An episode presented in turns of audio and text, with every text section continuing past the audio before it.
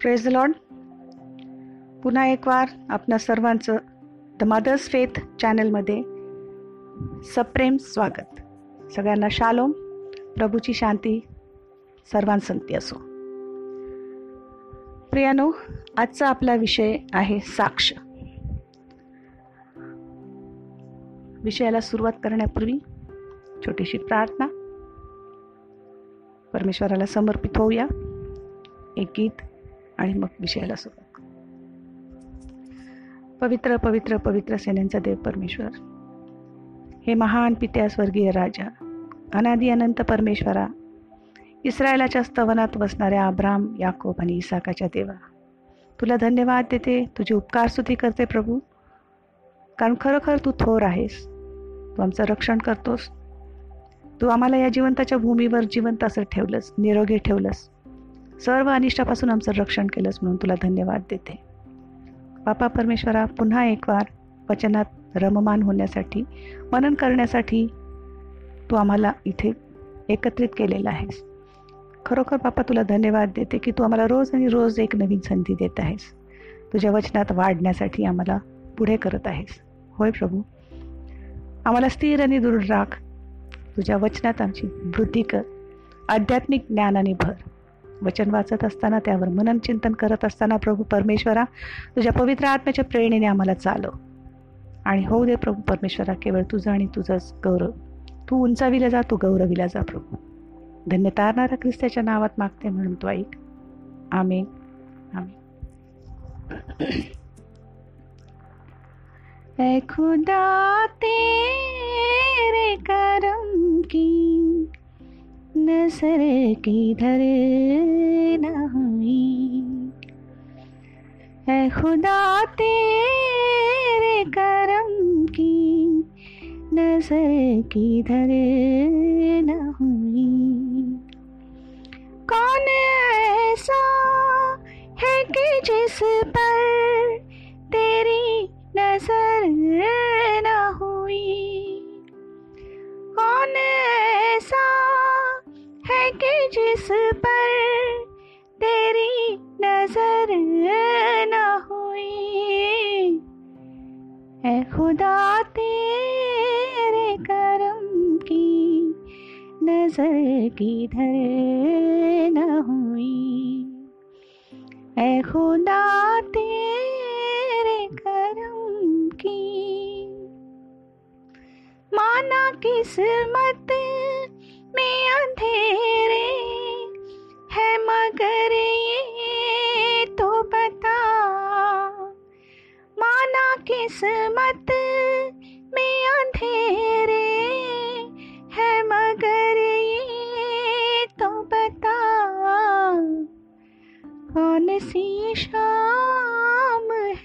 जैसे कि कोई सहर न हुई। कौन सी शाम है जिसकी कोई सहर न हुई? ए खुदा तेरे करम की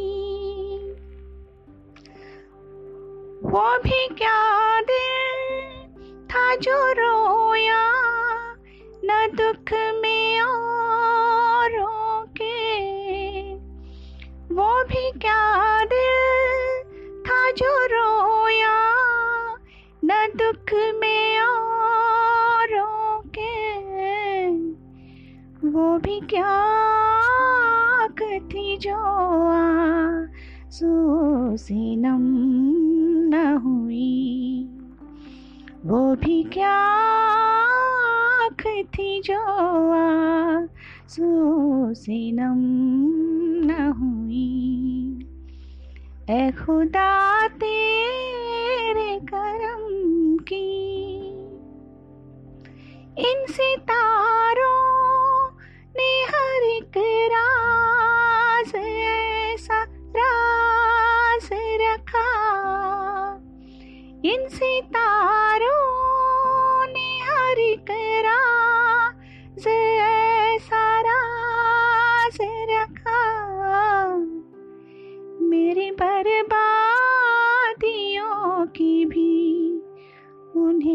खबर न हुई। मेरी बर्बादियों की भी उन्हें खबर न हुई। ऐ खुदा तेरे करम की। अब मसीहा ही बचाएँगे मुझको अब मसीहा ही बचाएँगे मुझको आ करके इस जमाने की दवा में रे कारगर न हुई। इस जमाने की दवा में रे कारगर न हुई ऐ खुदा तेरे करम की नज़र किधर न हुई। कौन ऐसा है कि जिस पर तेरी नज़र न हुई? कौन ऐसा है कि जिस पर तेरी नज़र खुदा तेरे करम की नजर किधर न हुई। ए खुदा तेरे करम की।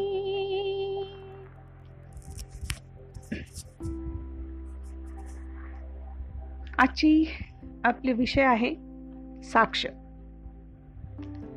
सर्वात प्रथम साक्ष म्हणजे काय?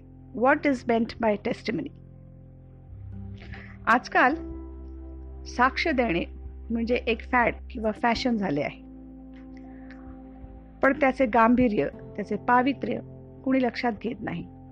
खरं तर प्रियानो आपले रोजचे जीवन जगणे हेच नव्हे तर जिवंत राहणेच नव्हे तर प्रत्येक आणि प्रत्येक श्वास त्या जिवंत देवाची आपल्यावरील करुणेची दयेची कृपेची साक्ष देते. ती दया जी आपल्यासाठी रोज आणि रोज नवीन होते. आज आपण सुखी सुरक्षित आहोत. कारण आपल्याजवळ गडगंज संपत्ती आहे. वारेमाप संपत्ती आहे.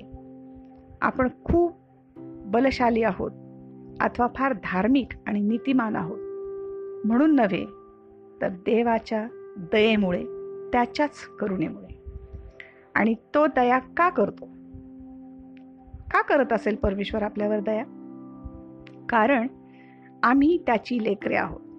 आम्ही त्याची प्रजा त्याच्या कुरणातील कळप आहोत. आणि तो आमचा स्वर्गीय बाप आहे. आमचा पिता परमेश्वर आहे. आणि सगळ्यात महत्त्वाचं म्हणजे तो आम्हा प्रत्येकावर मनापासून खूप आणि खूप प्रेम करतो. साक्ष म्हणजे त्या प्रेमळ पित्याने त्या स्वर्गीय पित्याने ज्याने आम्हाला आपल्या हाताने घडवलं. आपला श्वास आमच्यामध्ये फुंकला. आणि तेव्हाच आपण जीवधारी प्राणी झालो. त्या पित्याने आमच्या जीवनात किती महान आणि मोठमोठी महत्कृत्य केली आहेत एवढेच नव्हे.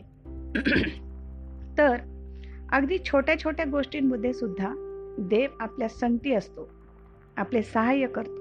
आपल्या साक्षीद्वारे देवाचे गौरव तर व्हावेच व्हावे. पण इतरांसाठी ती साक्ष नक्कीच प्रेरणादायी ठरावी. ज्याला अजूनही जिवंत देवाची ओळख नाही अशांना त्याची ओळख होण्यासाठी मदत व्हावी. ह्या साक्षीद्वारे ते ख्रिस्ताकडे किंवा देवाकडे वळविले जाते आणि ख्रिस्ताचा स्वीकार करून देवाच्या गौरवात यावे.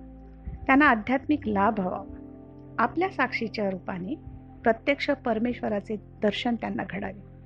अशी उपरती सुचावी किंवा विचार तरी मनात यावा की जर परमेश्वर ह्या व्यक्तीच्या जीवनात असे काही कार्य शकतो शक्त करू शकतो की जे अशक्य वाटत होते तर माझ्याही जीवनात करेल आणि त्यामुळे ख्रिस्त गौरविला जाईल. माझी साक्ष. आता ही माझ्या वैयक्तिक जीवनाची साक्ष आहे प्रियानो. विश्वासाने केलेली प्रार्थना कार्य करण्यास समर्थ असते किंवा प्रबळ असते. तसे पाहिले असता नीतिमान कोणी नाही एक देखील नाही असे वचन सांगते कारण आपण जन्माचेच पापी आहोत.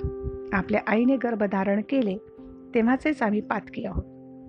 त्यामुळे जेव्हा परमेश्वर माझ्या जीवनात जी काही मतकृत्य करतो मला संकटातून समते समस्येतून सोडवून मार्ग दाखवतो.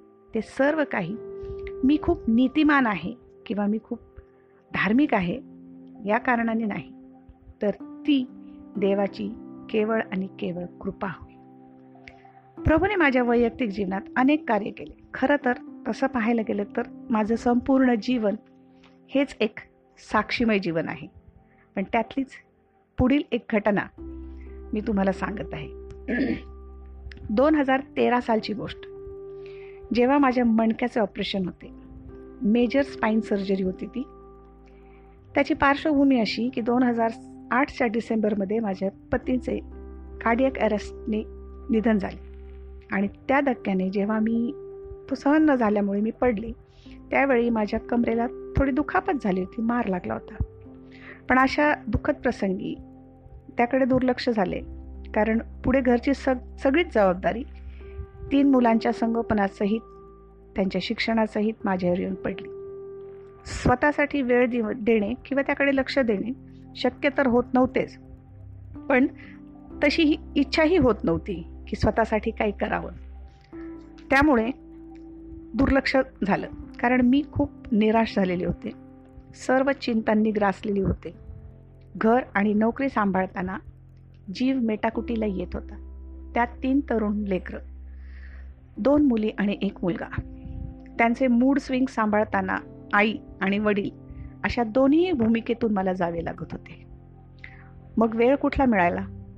मग अशाच जग अशातच कमरेचे दुखणे वाढतच गेले आणि एक दिवस असे झाले की मला चालणे अशक्य झाले.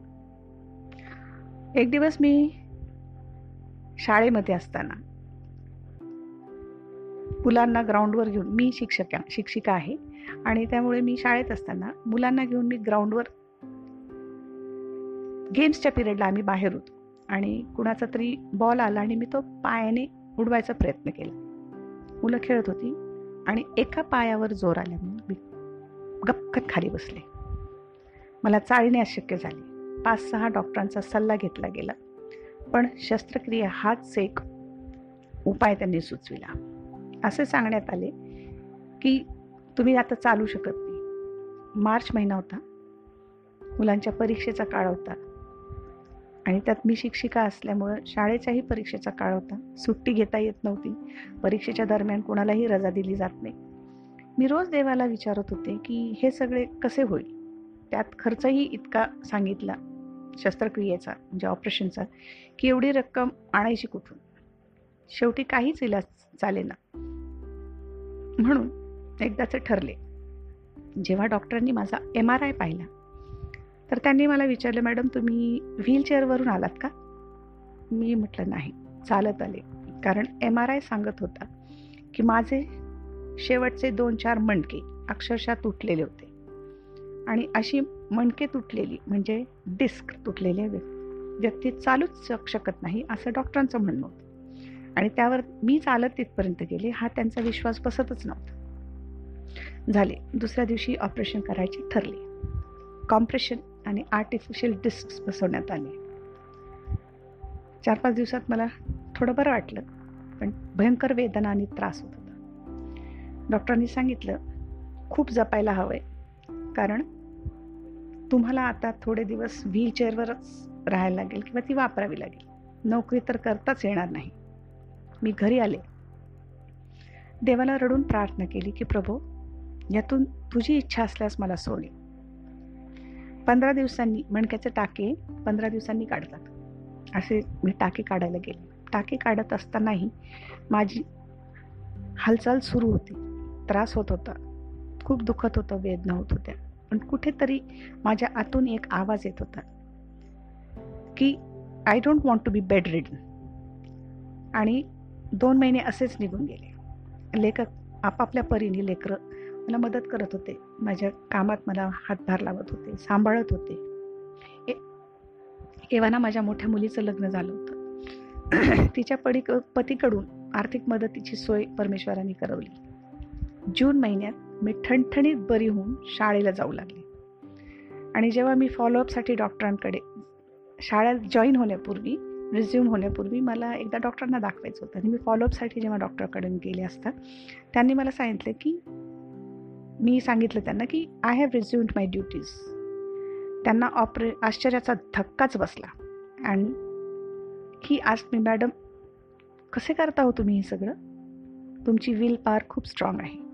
ग्रेट आहात तुम्ही. आणि मी त्यांना सांगितलं की मी नव्हे sir. My God is great. प्रियांनो मला इथे अभिमानाने सांगावेसे वाटते की ते गृहस्थ म्हणजे ते डॉक्टर आपल्या खुर्चीतून उठले आपले दोन्ही हात जोडले आणि म्हणाले मॅडम तुमच्या देवाला आमचाही दंडवत सांगा बरं. आता मी एवढं म्हणेन की yes my lord God loves me. Nothing is impossible for him. He works out wonders and miracles every day every day.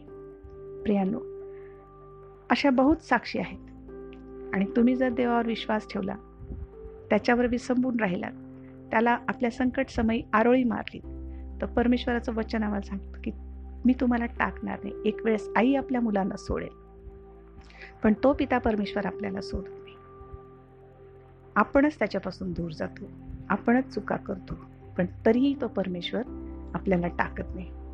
खरोखर तो महान देव आहे तो जिवंत देव आहे आणि तो जिवंत असल्याची जाणीव प्रतिती आम्हाला रोज आणि रोज तो करून देतो. आजच आपण मागे वळून त्याला शरण जाऊया. खरोखर ही पश्चातापाची वेळ आहे. आणि अशा काही साक्षी आपल्या जीवनात घडताना आपल्याला दिसतील की ज्या आपल्याला गोष्टी कठीण आणि अशक्यप्राय वाटत होत्या. अशा अद्भुत गोष्टी आपल्या जीवनात घडू लागतील. फक्त आणि फक्त त्या प्रिय परमेश्वरावर आपल्याला विश्वास ठेवायचा आहे. प्रियानो माझी एक विनंती आहे की आज आपण या शेवटच्या काळात जगत असताना कितीतरी समस्यांना संकटांना सामोरं जातो आहे आपल्या मागच्या एपिसोडमध्ये आपण पाहिलं की कशी निराशा माणसाला ग्रासत आहे. मग त्या निराशेतून ह्या सर्व समस्या समस्यातून जर आपल्याला परमेश्वर बाहेर काढण्यासाठी हात देत आहे तर आपण त्याचा हात धरू नये काय? त्याला चमत्काराची संधी आपल्या आयुष्यात देऊ नये काय? त्याला कुठली गोष्ट अशक्य आहे? कुठलीच नाही. होय प्रियानो त्याला कुठलीच गोष्ट अशक्य नाही. धन्यवाद. Amen and amen